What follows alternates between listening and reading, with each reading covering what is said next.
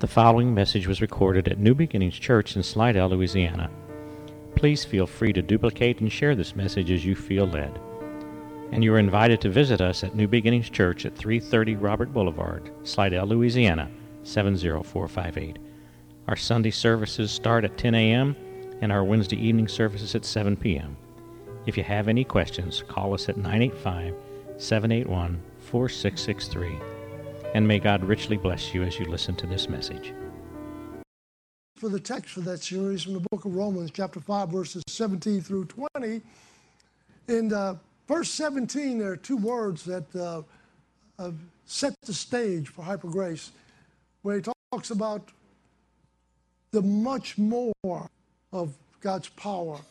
And the word much there is, a, is an interesting word because it means it's a quantity that can't be quantified. It's a number that can't be figured. You're thinking a million, God's thinking 17 trillion. You know, he's way, way over the top. Forgive my, forgive my political pun there, but um, uh, the other word is uh, more, where it talks about a quality of things. And uh, the quality of grace just can't be compared to anything else. Um, we compare things. Even the, the, scriptures do that for us in the book of Revelation. Talks about streets of gold, trying to give us an idea of what the, the heavenly realm was like. But really, it can't be compared to anything. As uh, you might remember that it's like comparing the Hope Diamond to sand. I mean, there's just no comparison. Uh, and so uh, much more means it's a quantity you can't quantify, and it's uh, something you can't, uh, you can't compare. And then Paul goes on in verse uh, 20 and he says that uh, the abounding, said grace abounds. And that word abounds is a word that we learned, a Greek word. It's called humpaparatio. And it's a combination of two words, humpa and paratio. And the humpa is hyper. It's where we get our English word hyper from. And uh, paratio is just an abundance beyond uh, what you could ever think about. So grace is that. It's really hyper. It really is hyper grace. Uh, I wrote an article in the newspaper, and one of the things I said about hyper grace, if you would ask Paul if he believed in hyper grace, he would respond, Is there any other kind? I mean, there isn't any other kind. It, it's, it, it's really more than we understand or think about. So uh, that's why it's a hyper grace conference, and uh, James will be speaking in just a few minutes. Before I do that, I want to introduce um, a couple to you and that's the two sitting right here in the front. This is Rick Manis and his wife Judy. Stand up so they can see you, all right? All right? Rick uh, is uh, a new mine uh, in the last, well, I know about a year now, I guess, uh, since I met you. And uh, he married uh, one of my daughter's best friends, Judy, down in Florida. And they both just love the Lord and just awesome people. But the more I got to know Rick, the more I appreciated him. I heard, got the chance to hear him speak a little bit. And I said, hey, this guy's got it figured out. And I read a couple of his books and said, he's way ahead of me. So uh, I thought it'd be great for Rick to come in. He'll be here tomorrow night. I promise you, you will not be disappointed. All right. So uh, I'd bring all my friends, bring some of the enemies too. All right. Uh, and so Rick will be here uh, tomorrow night and again on Sunday. All right. So uh, we'll let him uh, hold in to, to get a chance to speak to you. He does have some books. They're available for sale. I believe they're on the back table, so uh, you can help yourself a few of those. You're really going to want them after you hear him speak, all right? So just tell you, if you live by faith, go ahead and get them now, all right? So, so you won't be disappointed tomorrow in case he runs out. And just one other little note of interest, uh, the book that uh, I was able to assemble together, Grace Thoughts, uh, thanks to uh, Rick and Judy. They actually published it and put it together for me. So he's a, he's a publisher, among other things. Very interesting uh, gentleman. I know you're going to learn to appreciate him and to love him. He, he and Judy are easy to love, all right? Which brings me to uh, one of the loves of my life, uh, and that's James Barron. Um, the first time I encountered James uh, in writing, I, I knew that he knew something special uh, as he and I were in defense of a young girl at the time, by the name of Stacy Sorensen. And uh, when the opportunity came, when New Beginnings Church began, and uh, James was able to come, and when I got to hear him speak in person, um, I said, That's exactly what I believe, but I never knew how to say it. I didn't know where it was in the scriptures. And James has been a, a fountain of uh, truth for me and for many of you who have heard him speak. So uh, he is a, a blessing beyond blessings. He does have one DNA fault. He has no life. but besides that, so uh, with his LSU shirt on, let's give him a big welcome, James Barron. All right.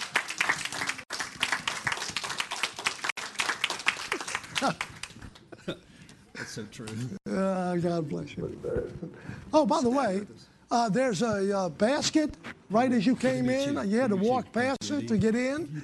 Uh, please uh, leave a generous in that basket. Uh, we're going to assemble this together and split it up between these guys. So uh, we won't know the final count until Sunday. So if you forgot your credit cards and your checkbook, in fact, if you just put your Visa card or your American Express, we'll take that. All right. The whole card, I mean. We want the whole thing. All right, James, you're on.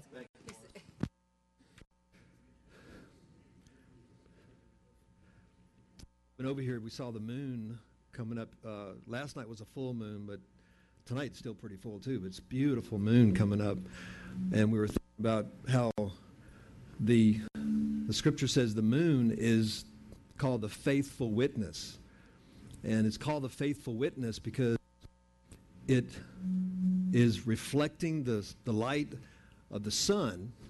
It's on the other side of the planet. And uh, they're, you guys are working on this, I guess. And, um, and moving around too much? All right, cool. Because if that's a problem, that's to be a problem. Um, but the moon, as you know, the moon has no light in and of itself. Moon, you're really looking at the sun's light that's reflecting. So it's, it's an the moon is actually faithful witness because it's telling you, it's telling the dark, telling the dark that a light is shining, but you don't see it. Side. On the other side, the light is shining brightly, even though it is black. Moon is reflecting that light that is shining bright side of the planet. Isn't that awesome? The, the faithful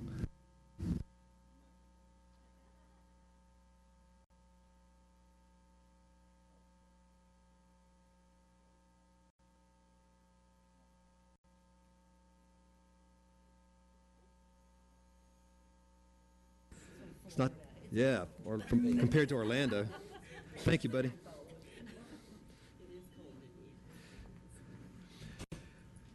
Anyway, I, just want to share. I want to share some thoughts tonight about that very thing, about um, the cons or thinking about the other side.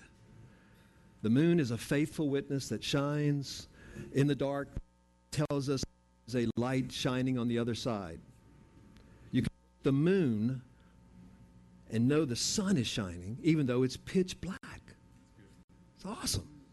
So cool. I mean, just every time you see a moon, just know, you know, if that sun wasn't reflecting on that moon, the moon would be black on the in the sky. I couldn't see, I couldn't see the moon. It'd be invisible. It'd be black. So I'm looking at a beautiful moon and actually look at the light from the sun. It's just awesome just to ponder those things.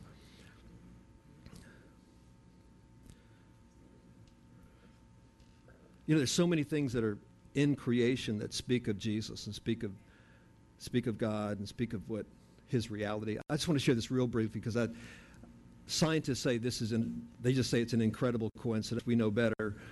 But think about this. I, we're, we're just thinking about the moon here. The moon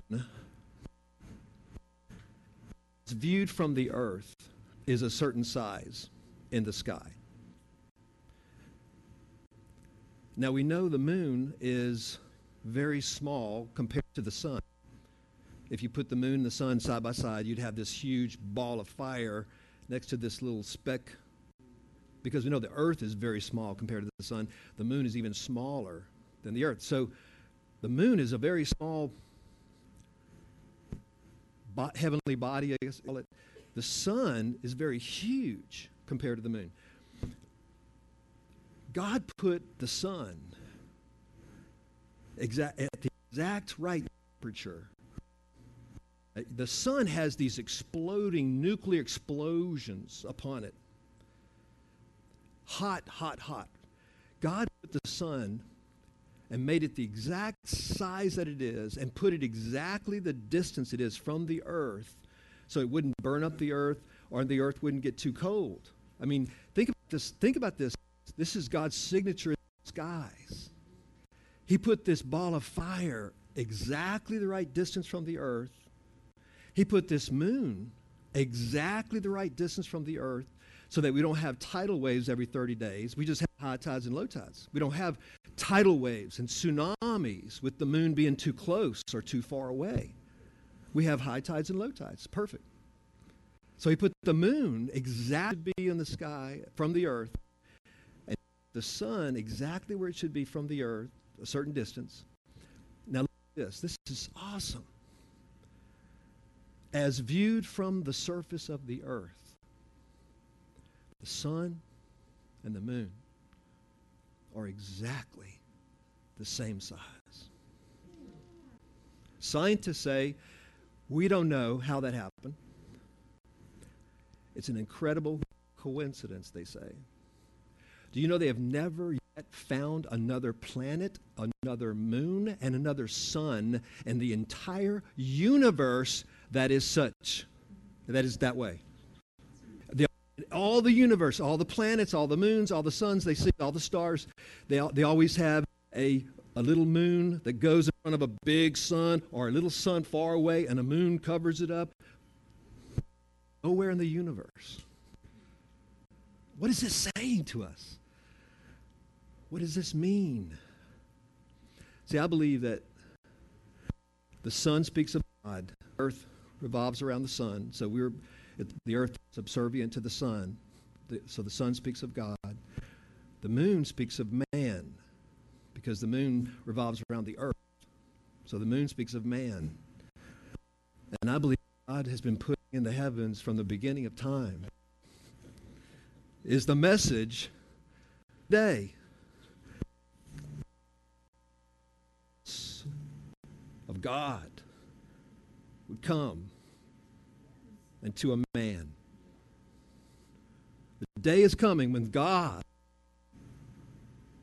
would become a man. And what happened? What happens when the eclipse takes place and we and they fit perfectly on top of each other? The fullness of God in the in the in a man, a picture of the fullness of God, the sun in the in the moon. What happens? Darkness. Because his purpose was to come to die. He came Thou hast prepared for me a body, Father, that I might offer it.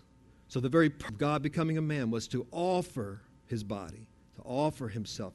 He became partakers of flesh and blood that he might offer himself for the sins of the world. And then soon that eclipse is over and a new day dawns. Light again shines. He's been from the heavens from the beginning. And guess what? All those things we see in the sky an eclipse, a moon, a sun are just pictures. Pictures of the real. Pictures of the reality. Jesus was on the cross, we read in the Gospels how when he was on the cross, great darkness. Saints, was the real eclipse. What happened was all sin was being placed on the Son. It was coming. Jesus said as he approached the cross, he said, Now is the judgment of this world. Now is the prince of this world cast out. Who accuses because he will take judgment that's due us. You know, I never heard a message preached growing up as a believer. I never, ever, ever, ever heard a message preached that the cross was the judgment of the world. Never. It's an awesome truth. Jesus himself, as he approached the cross, said, Now is judgment of the world. It's awesome. See? God would, would judge all mankind. Man saw a man hung on a tree. But God saw the whole world, every man, woman, and child that was ever born, that ever will be born, from all time and eternity, being judged for sin. For he became for us that we might become the righteousness of God in him. It's awesome. So, this whole thing in the sun, uh, it's just awesome to ponder these things. You know, the, the great, great work of God, the great love of God that He would do this. But I want to, I want to share some thoughts, saints, about this, thoughts about this other side.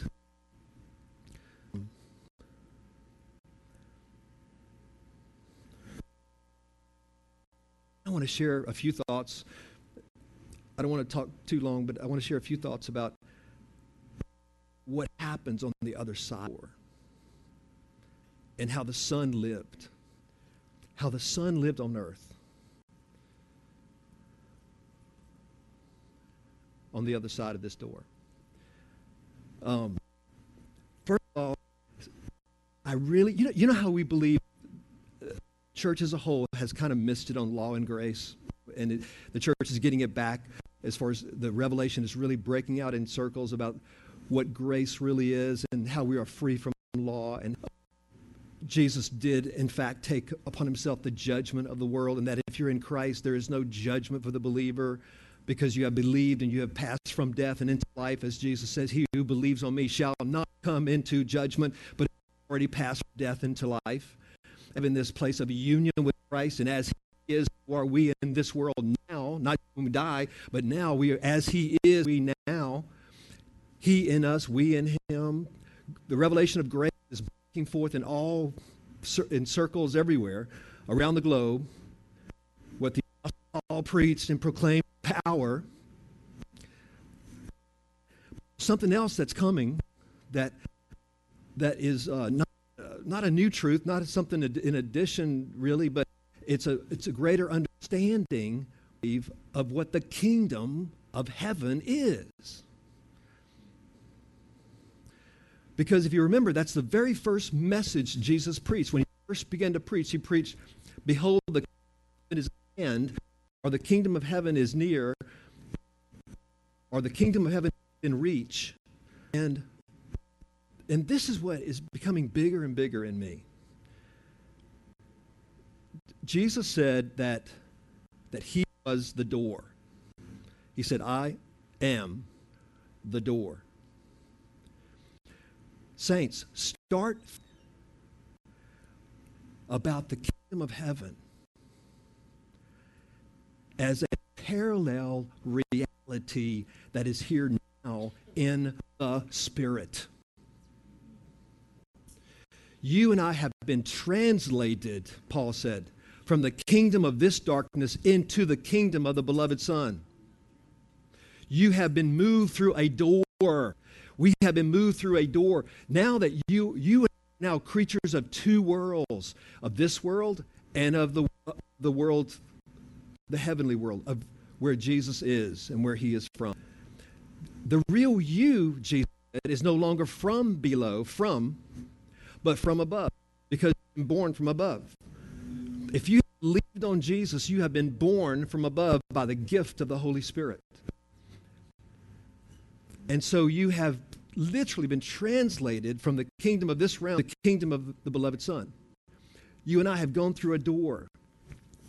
Jesus said this. He said, The kingdom of heaven is not coming like men think. It's not coming with observation. It's not coming where you see it with your eyes. It's not coming like men think, for it shall be within you. Saints, saints, saints. He has brought you to where He is. We that verse where it says, I go to prepare a place for you. And if I go to prepare a place for you, I will come again, that where I am, you may be also. We have read that verse and we have sung about that verse and we have said he's up there mansions for us. And one day when we die, we're going to go and see our mansion that he's been working on for 2,000 years. That's what we believe as a church, and generally speaking. Sing about it. He went to prepare a place for me. He's working on my mansion, my mansion builder. Second chapter of Acts, sang it in the 70s. My mansion builder.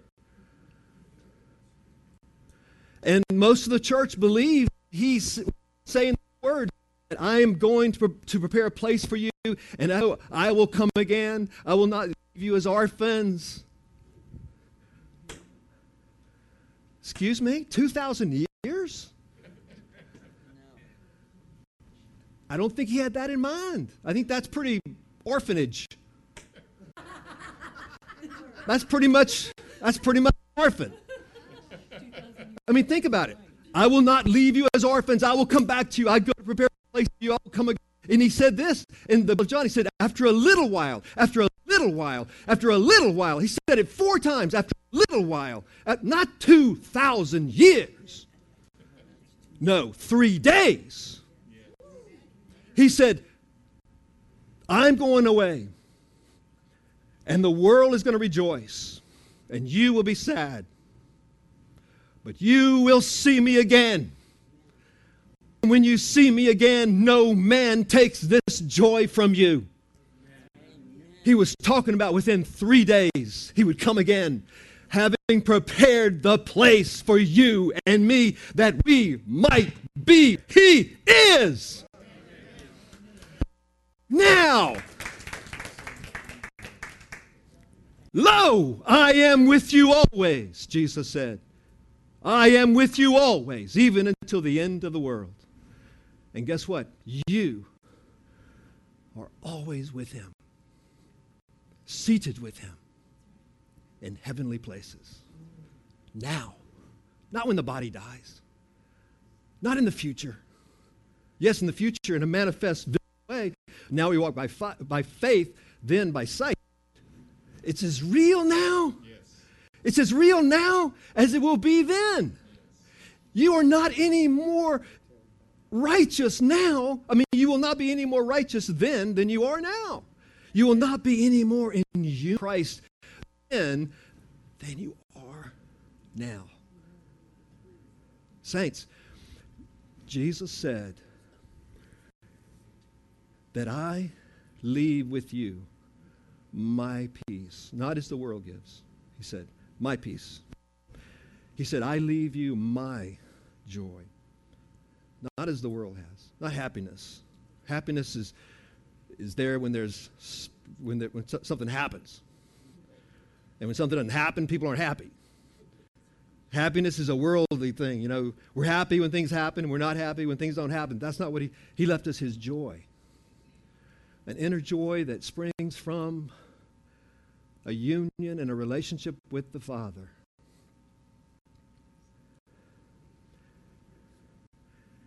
Paul says, the kingdom of heaven is righteousness. You have his own righteousness. You and I, we have his own righteousness. He becomes sin for us. Why? So that we become, the righteousness of God in him. Paul says, Oh, that I might be found not having a righteousness of my own, which is by the law, but that which is from Christ as a gift. He who has received this abundant grace and the gift of righteousness shall reign in life by one Christ Jesus. Paul says the kingdom of heaven is first and foremost righteousness. It's his righteousness in you as an act of creation. Do you realize, saints, you don't have just imputed righteousness? That's what they had before Christ. Abraham, Abraham had imputed righteousness because he believed. But you have not only imputed righteousness, you have imparted righteousness because of an act of creation. They did not have the nation. You do. that they would not be perfect without you.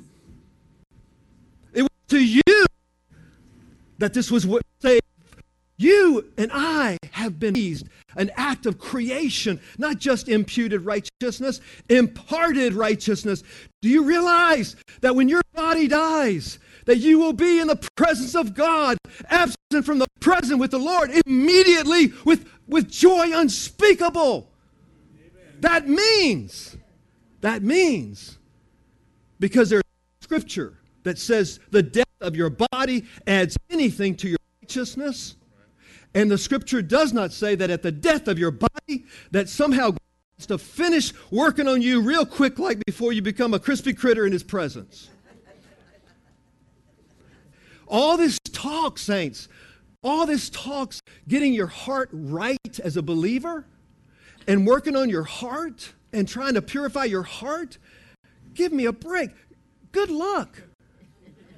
Only God can give you a new heart. And that's exactly what he did in an act of creation. Behold, the days come, the prophet said, when he will pour water over you and wash you and put a new spirit in you and a new heart in you. Peter says about Cornelius in the book of in the, the house of Cornelius, Peter said, when we preached Jesus, God purified their hearts by faith. Purified their hearts. Acts 15. You, as a believer, have a pure heart. You have a new heart. Blessed are the pure in heart, for they shall see God. You can see Him now. We behold the glory of God in the face of Christ and are transformed from glory to glory because we have heart and we can see him as he is. So are we. When you look at him, it's like looking into a mirror, Paul said, because when you look into a mirror, you see yourself. But when you look at Jesus, you're actually seeing yourself because you have been created in his image. It's, um, we have, we have been moved into this place in him. It's a parallel reality. Okay. No problem.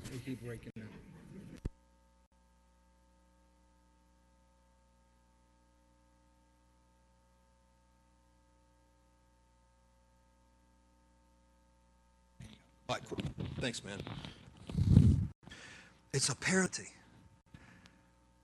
What do I mean by parallel reality? And it's within you. That's the key. It's within you. It's not around you. See, some people used to teach, I don't know if they still teach this, but they used to teach that by faith, if you have enough faith, you can create your own world around you with no troubles, no problems. And if you have troubles or problems, you don't have enough faith, but if you have to create your own world around you, no, that's not the truth. Jesus said, In the world you shall have trouble. But be of good cheer, for I have overcome the world. I have brought you to another place that you might rest in me and enjoy what I'm enjoying. What is the Son enjoying?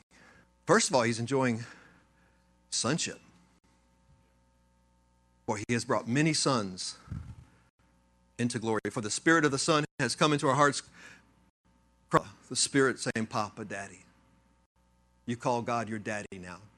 You share in his sonship. Awesome reality. Abba, Papa. You share in his righteousness because as he is, so are you. You can't improve on that righteousness. And you can't lose righteousness by doing you can't get it by doing, can't lose it by doing. It's all, all through faith. You receive a gift. God raises you and I from the dead, for God calls into being that which did not exist before and creates you new in Him. It's awesome. You have His joy, you have His peace. This is, saints, this is not just theory. This is not just theory. It's not just wishful thinking. It's what he wants us to enjoy in a, in a fallen world that's going crazy around us. Jesus said toward the end of the world, before his second coming, that the world would get worse and worse, not better and better. He said, when you, he said, when you see it getting worse and worse, he said, Don't let that trouble you. Look up, because that just means your redemption draws near. The evil, the, the world is calling evil good and calling good evil. Jesus said they would. And they are. But see, in that place, in Him, we don't have to be swept away by every wind of doctrine, every false teaching, every distortion of the gospel. Paul talked about uh, those who preached a different Jesus, a different gospel. Jesus even said this He said, There will be many who will come in the last days and say, I am the Christ. He's not saying there that they will say that they are the Christ. He's saying that they will say, I am the Christ. Although we have, we've had plenty of false messiahs who say they are the Christ, but those are pretty easy to spot. No. but what's worse of the spot, what's the greater deception, is when people come and say, Jesus is the Christ. He is the Son of God. He's the Savior of the world. And then they preach another Jesus. They preach a different salvation, a different way of righteousness. They don't preach they don't preach this other reality in the spirit. They preach something politically correct, maybe something that feels good to them, their own opinions about what love is.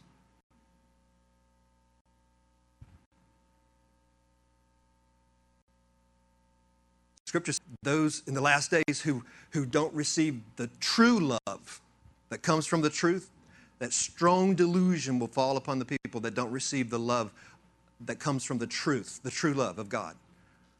Strong delusion. And when we think we know better than God what truth is without going to the scripture, we're in trouble. Jesus said that people get into error because they know not the scriptures nor the power of God. They know not the scriptures, nor the power of God. And when people begin to put the scriptures on the shelf and say, it's a great book, it's a blessing to me, I love the book of the scriptures, they're, they're so sweet, so nice. But then they go their way with their own opinions about what love is what grace is and what God wants. And, you know, they're a ship without a rudder. And they will soon fall upon the rocks. And many will share faith and they'll just, you know, end up in disaster because they have left the truth of who Christ is. Anyway, so this whole thing about the door is awesome. It's getting bigger and bigger in me. You know, it's like this, um, and it's all through the scripture. Look, look at, um, look at the beginning, the very beginning, um, in the flood of, of the earth, in Noah's ark. You had a door Okay, watch this, saints. You could walk through that door. Now, the earth, the scripture says, was full of violence and evil. So it's to blot out all flesh. It's a picture of the cross, too. But you can walk through that door, one door, and after walking through that one door and floating around and then landing and settling on the ground, walk out through that same door still be on the earth, the same earth, but a different reality. You see what God is painting a picture of? See, same earth, one door to another earth, a new world, a new world. With a rainbow in the sky that says no more judgment. See what God see the picture God is painting? He's saying, I'm going to do a work will carry men if they believe, if they will only believe.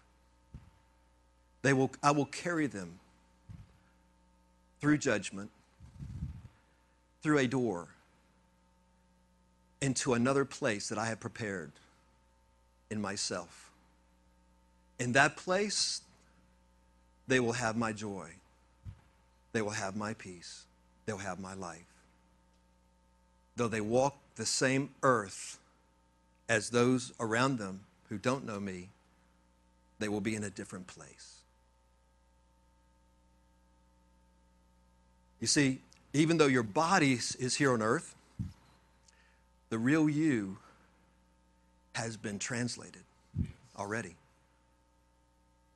You are in the heavenly realm. You have gone through the door, which is Christ. And you now walk the earth as Jesus did, a man of two worlds. And as you when you lose this body, then that's when you leave this world. But you've already entered the other world now.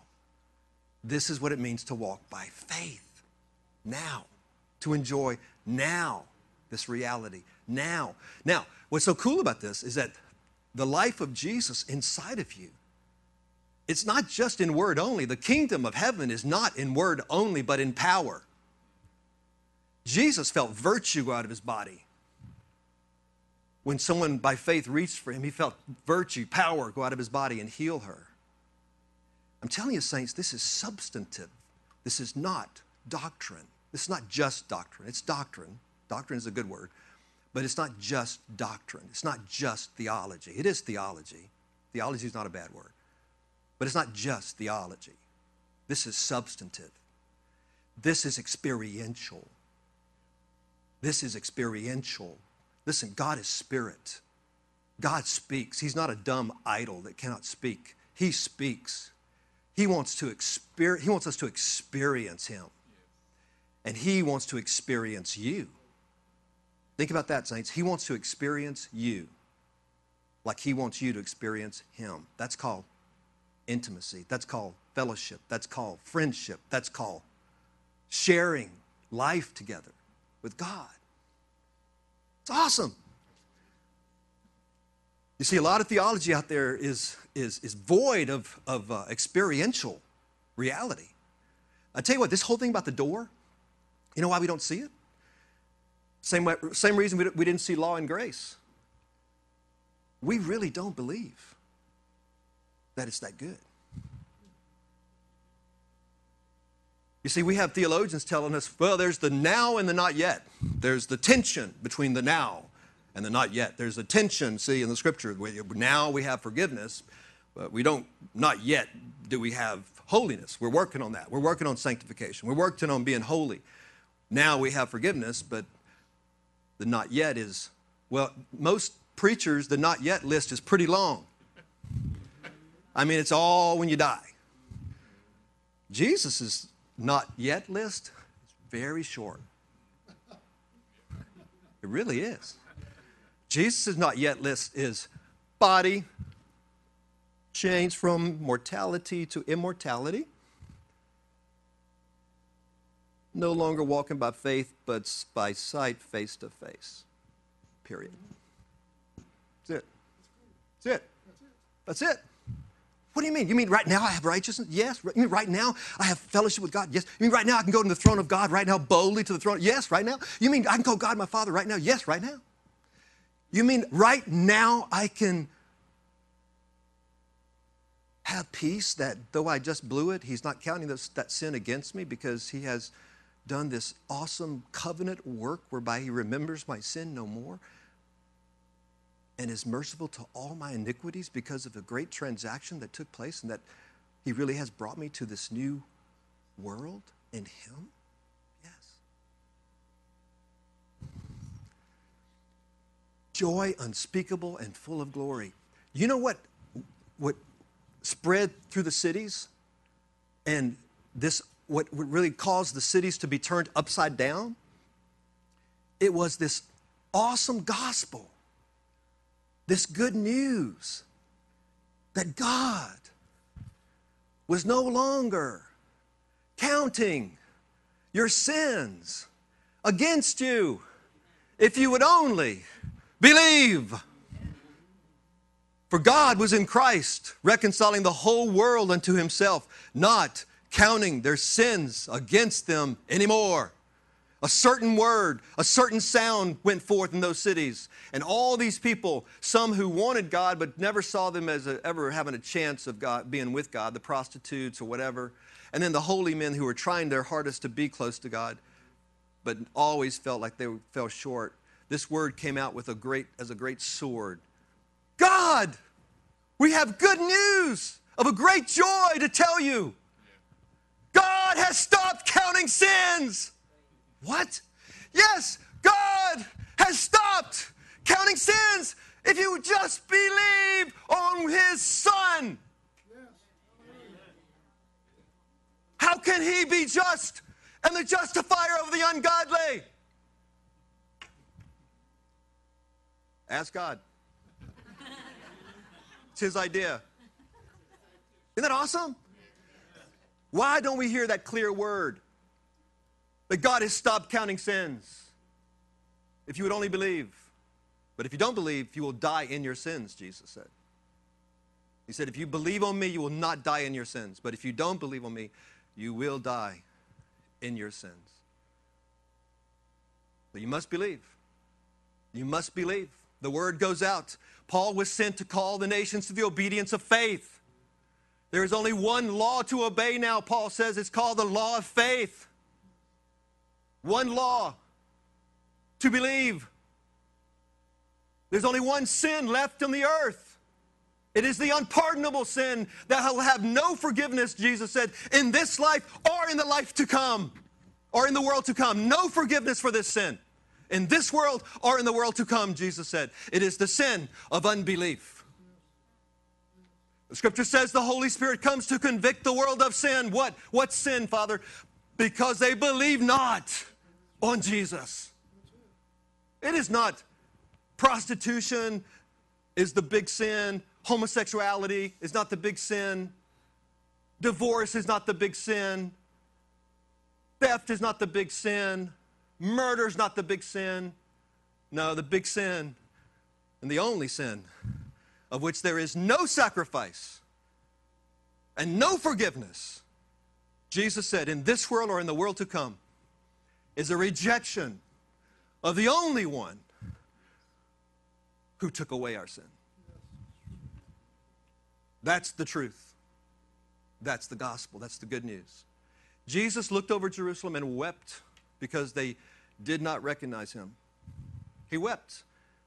He said, How often, how often, how often, how often, how often I wanted to gather you like a mother hen gathers her chicks to protect you from your enemies. How often I would have, but you would not. You would not. Oh, Jerusalem, Jerusalem, he wept looking at the city from the hill. How often I would have, but you would not.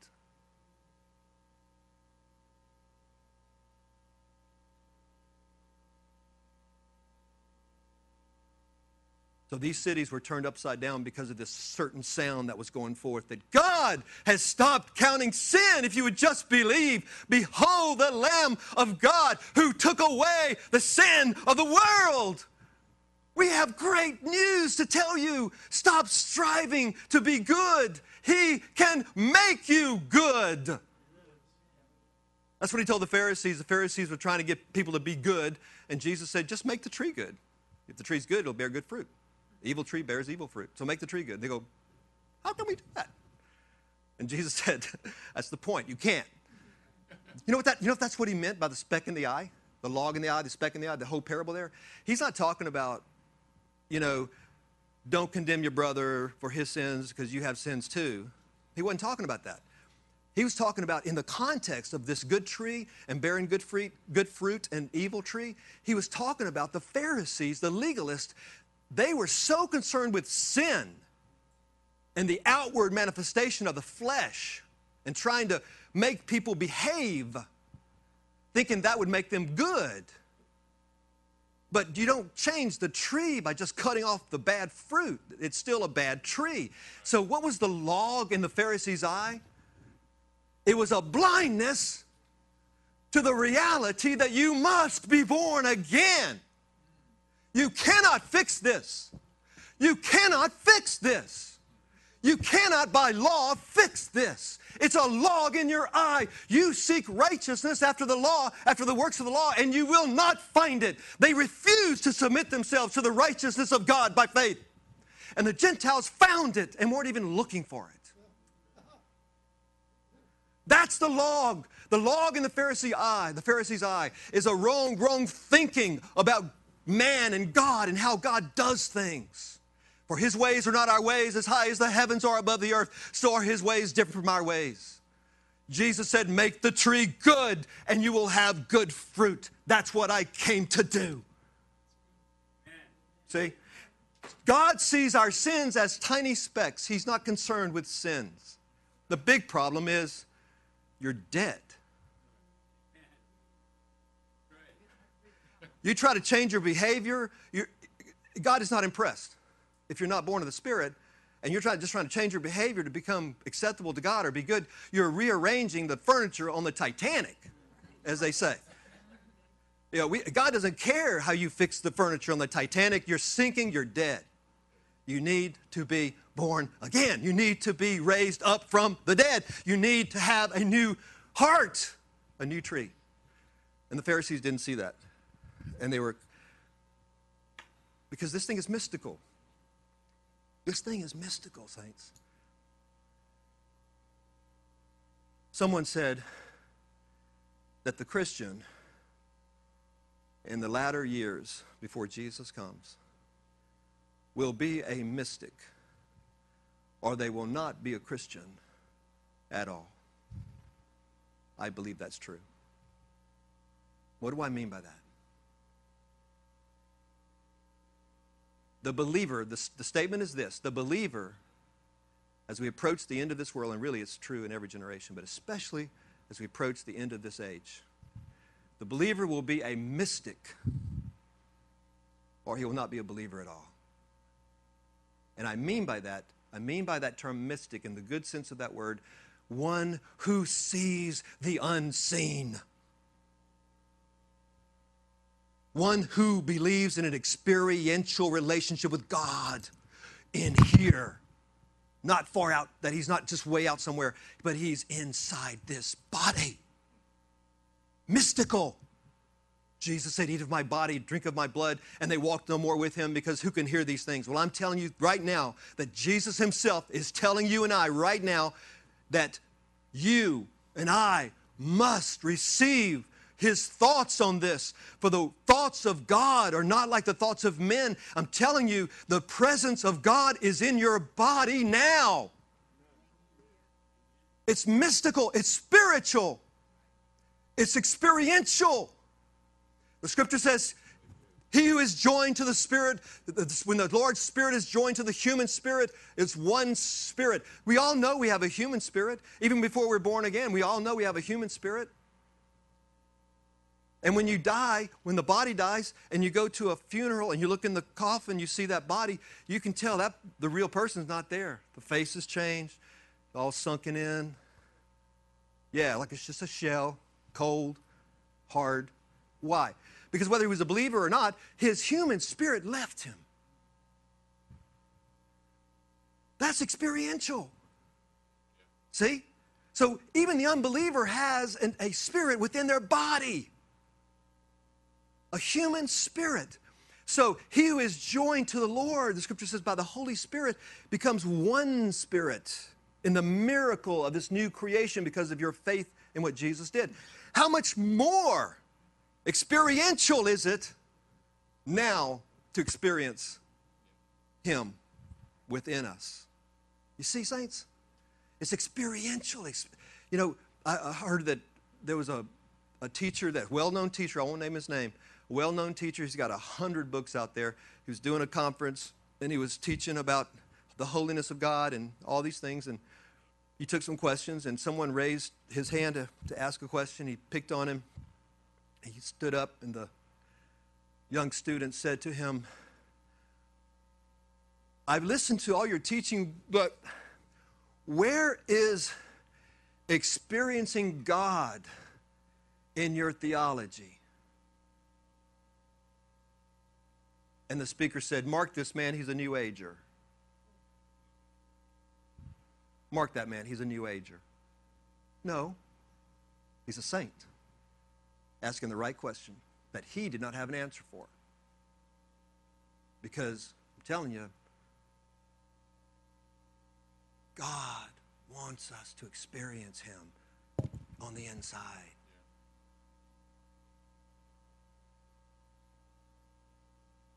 Scripture says that The two wings of the great eagle in Revelation 12, the two wings of the great eagle, which is a picture of the Holy Spirit, two wings of the great eagle were given to the woman.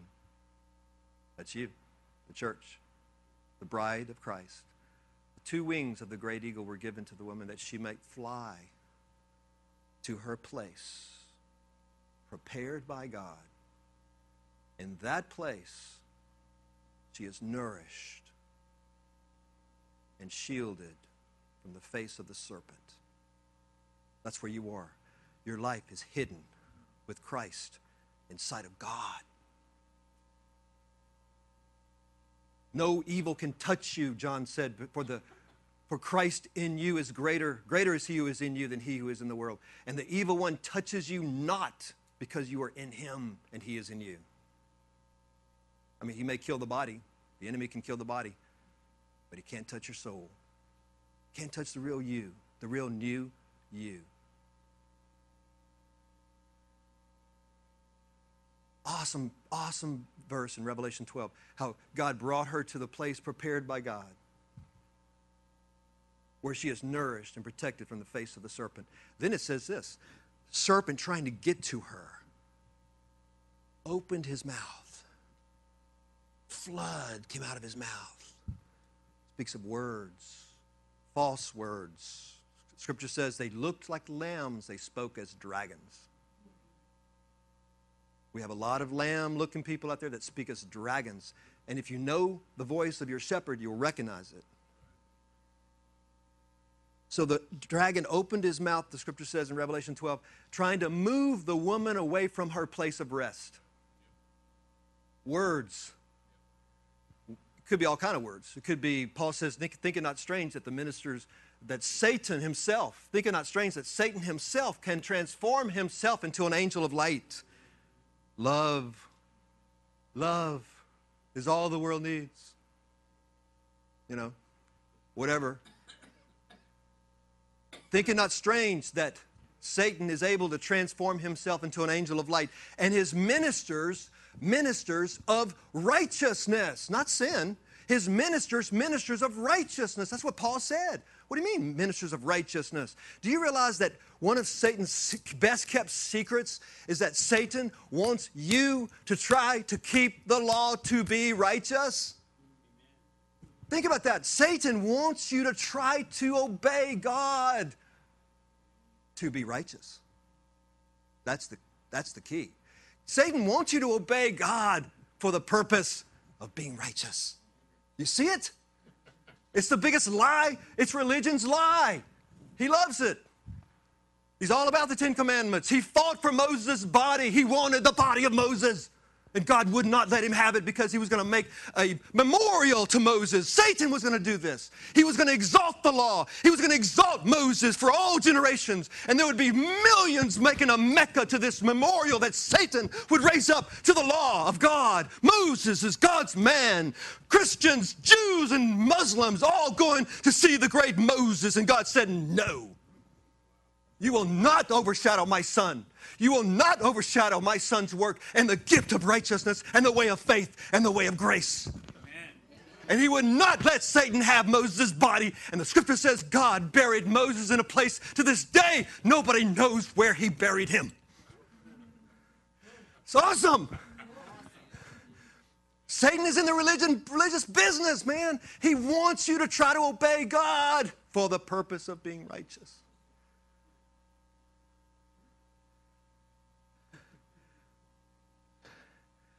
Ministers of righteousness. Satan transformed as an angel of light. So these words that come out of the dragon to move the woman from her place of rest are all these kinds of things. But then, but then the scripture says something else happened. But then the earth opened her mouth. The earth opened her mouth and swallowed up the flood that came from the dragon's mouth. What does that mean? For the invisible things of God, the invisible things of God are clearly seen and understood by the things that have been made. The earth will unlock the secrets of this revelation of God, and men will look at a moon in the sky and see an earth and a sun and wonder and ponder. For the earth will open her mouth and swallow up the lies of the devil as in the very fabric of creation is the signature of God and the revelation of Jesus Himself. For He made all things, and all things were made by Him and for Him. His signature is on everything. The earth shall open her mouth and swallow up the lies of the enemy. It's the Bible that everybody reads. The earth itself, the moon, the stars, the seeds, the plants, the trees, the wind, the birth of a baby, it's all there. And God opens our eyes and we see it, and the enemy has no weapon against that, no way to stop it. And the woman keeps her peace and is not moved from her place of rest in Christ. In Christ, where she's nourished and cherished. Ephesians 5, he, he cherishes her and nourishes her and protects her.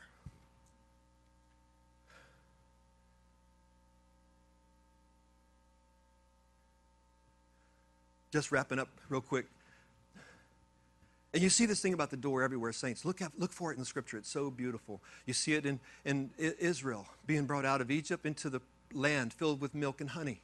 You see the, the blood being put on the door. Why the door? Because it's a picture of the, them going through a door to another reality. The parting of the Red Sea is a picture of the opening of a door from one realm to another realm. The giants in the land are a picture of a parallel reality. We walk in this world with giants.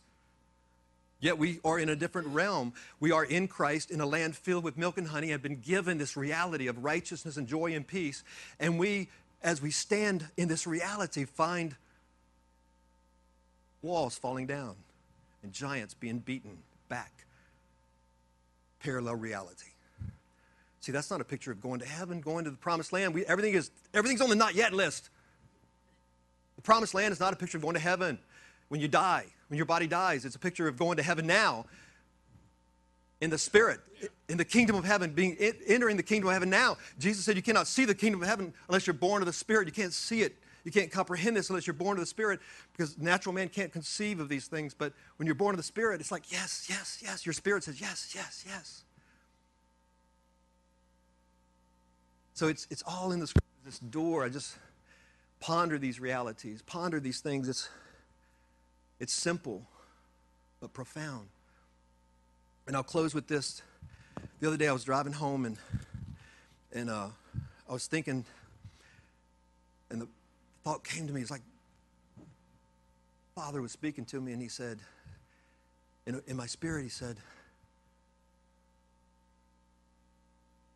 son lived an utterly, utterly, utterly, utterly simple life.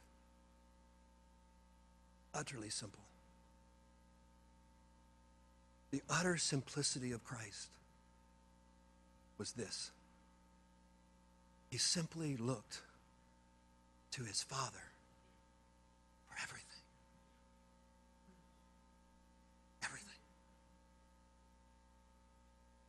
He simply looked to Abba. Everything.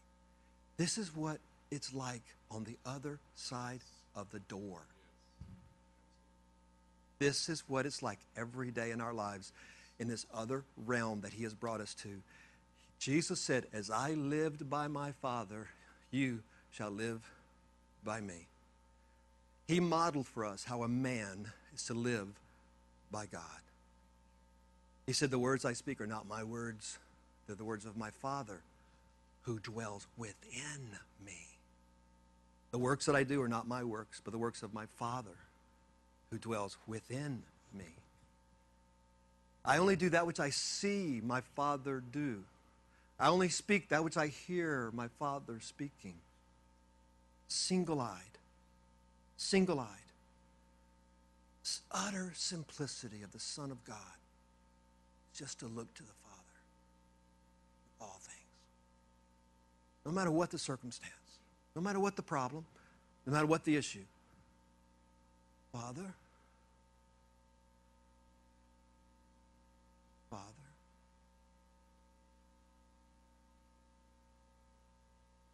thank you, Father. Thank you that you always hear me. Bless these loaves and these fishes. Asleep in a boat in a storm, and the disciples are running panic, about to die, they thought. Jesus is asleep in the boat, wakes up. Father,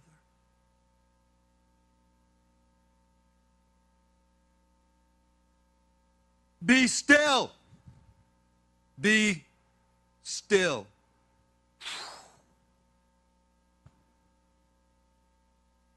What was he teaching us? Peter stuck in, and Paul, Paul stuck in prison, and his eye is on Jesus alone. He lived in that utter simplicity of looking to Christ and Christ alone. And found himself praising, singing hymns in prison because he was in another place. He wasn't really in that prison. His body was, but Paul was not in prison. You may be in some prison, in some hardship, some relationship prison, feels like a prison, or just trouble, financial trouble, whatever it is. It, feels like a prison. But you and I have a way of escape. Jesus said, I am the door, and the sheep go in and out and find pasture. A creature of two worlds. You know what I do when I'm really overwhelmed with things? What I do is I just, I go there with my full attention. I'm already there, but I, I'm aware and consciously aware, and I go there and I lay my head on his chest. What I do. I just go there and I lay my head on his chest.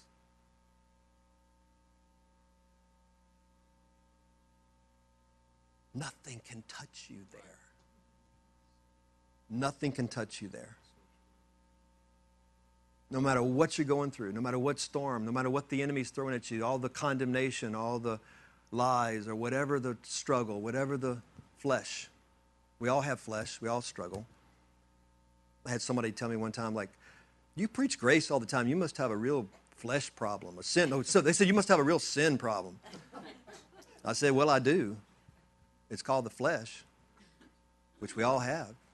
So Paul boasted in grace. He boasted in the grace of God. When you really understand grace, you boast in grace. You boast in Christ. You boast in that which has given you life and given you righteousness. You don't, you don't want to come across as you're somehow holy in your own efforts.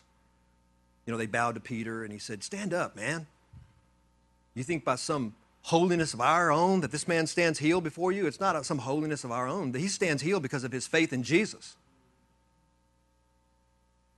So, I've actually met people before that they like they kind of like it for people to feel intimidated in their presence as if they're some holy person or godly person. I've, I've, you may have run into some people like that. They, they, like, they like people to be kind of a little, yeah, in awe of them. right. In awe of them and kind of like, it's not right.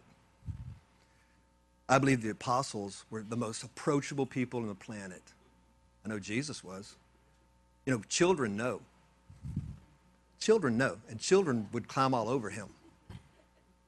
Children would run right up to Jesus and climb all over him, pull on his hair, pull on his beard. They sense no fear. They sense no harm.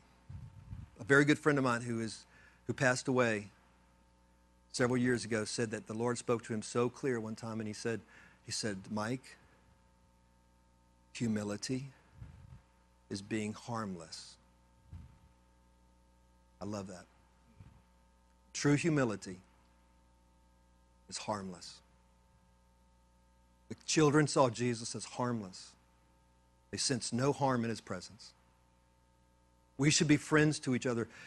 The Christ in you, in me, should so live in us and through us that we know we all are harmless. That you can share your deepest, darkest struggles with your brother in Christ and know that they will not harm you with that. That you can be in fellowship with your brother and sister in Christ and know that my brother is harmless to me. He is he's not going to harm me. True humility in the body of Christ. And the truth of God's gift of righteousness allows that to happen because there's nobody more righteous than the other. We're all we all have his righteousness. No one's more righteous or less righteous. No one's closer to him than the other one because we're all joined to him. It's beautiful. It's genius. It's God's genius. And in humility, we can just confess our faults one to another, share our faults and our, our struggles, pray for one another that we might be healed, that we might get our minds renewed to see more clearly who we really are, that we might step out of bondages and fears and things like that. That's the process of the Christian life. The process is not you and I getting more and more holy or getting more and more sanctified or you and I getting more and more righteous or getting more and more closer to God or none of that. The, the process is the process of the renewal of the mind. It's the mind catching up to what's what is now in the spirit. That's why the scripture says, we now see through a glass darkly, we prophesy in part. Why? Because we're working through these brains. You know, the brains, the infirmity of the flesh. We're working through the brain to try to comprehend heavenly realities, and the Spirit's trying to teach us these things. But the scripture says the moment you leave your body, you will know all things even as you are known like that. The moment you leave the brain, notice the brain stays in the casket. Brain doesn't go to heaven. The dead body's in the casket. There's a skull, and if you open the skull, you'll find the brain. The brain is of this creation. The brain stays here. But for now, we need it to articulate, to comprehend, to walk in this world. But it's also what God has to use to tell us things that are way beyond the brain. So we see through a glass darkly, but the revelation is coming as we are renewed to these realities. And the more we see, the more He is manifested through our life. So I just want to close with that that the what happens on the other side of this door that has been opened to us. Jesus says, I have opened a door that no man can shut, and I have closed a door that no man can open. The door he closed was the door of the law. See, there was a door, there was a door open to a certain number of people called the Jews, and that door was on God's terms a covenant of law for a people, for a season, for a time, until the seed should come to whom the promise was made to Abraham. So the law was added for a season. For just a little season, God opened a small little door to heaven. And in that door, that veil, the high priest would go behind that door once a year to a perfect cube, a picture of heaven, the Holy of Holies, and in that perfect cube, he would see the Shekinah glory of God. That was the door, the only door on the planet, the only place that you could go, and only one man could go once a year on the Day of Atonement.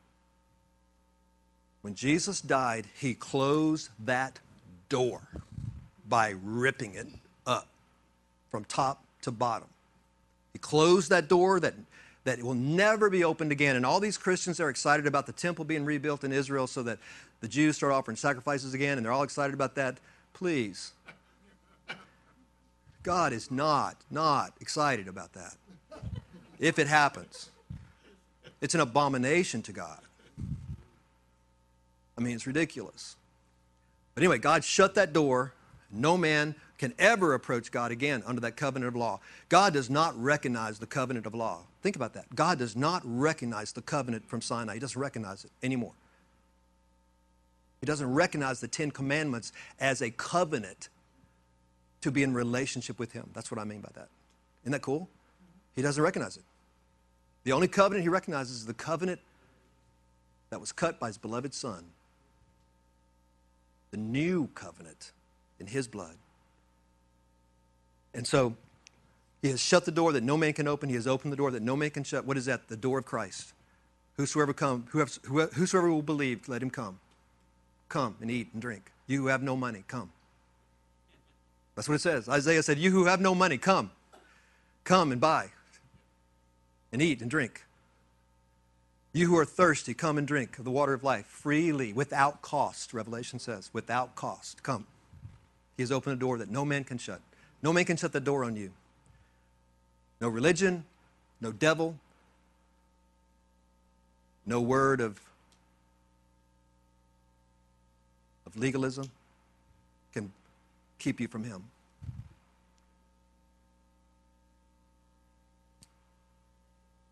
Son lived in this utter simplicity in this realm that He has brought us to, that we might be where He is and live like He lived. Utter simplicity. He looked to the Father, now we look to Him for all things.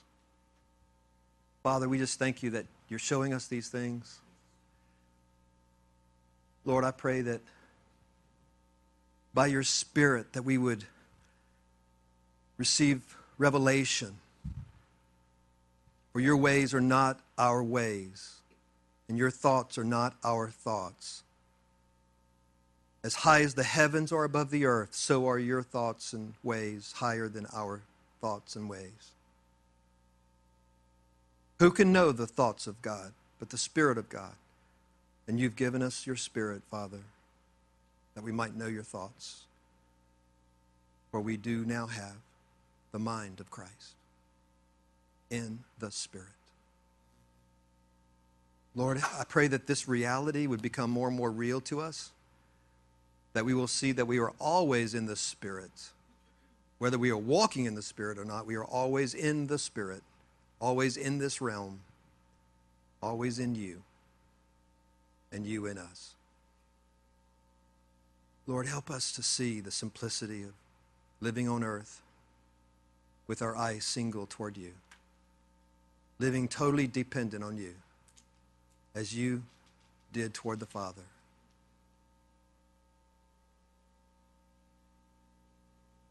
Thank you, Father.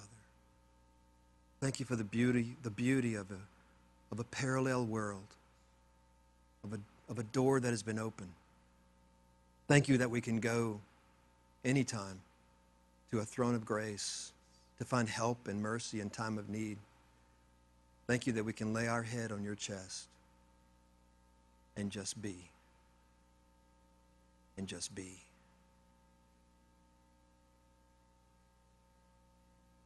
Thank you, Father. I pray your blessing on these saints and on all those who are hearing by the internet. Some in Dallas, some in North Carolina, some in Florida, some in Louisiana, even Singapore. Three sisters from Joseph Prince's church, Ching and May and Eunice, are watching right now. I pray, Lord, that all around, whoever is hearing these words, that they would bear much fruit. A spirit of revelation and knowledge of you would awaken us to the reality of the door of a new world that you brought us to, translated us to, that we might have the fellowship that you had with the Father. For we have been called into the fellowship of the Father and the Son that we might partake of the same fellowship on the other side of this door, which is Christ.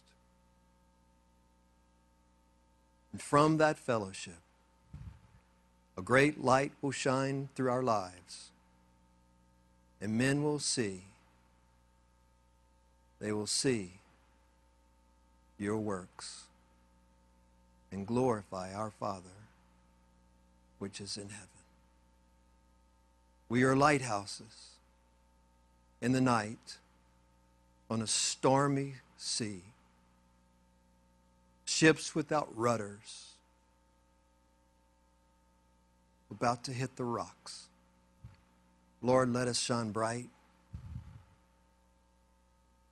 and bold. Help us speak boldly with joy unspeakable and announce that you have stopped counting sin if they would only believe. That you have a place you have prepared for all those who believe. That you have opened a door that no man can shut. Behold the glad news of the kingdom heaven. Amen.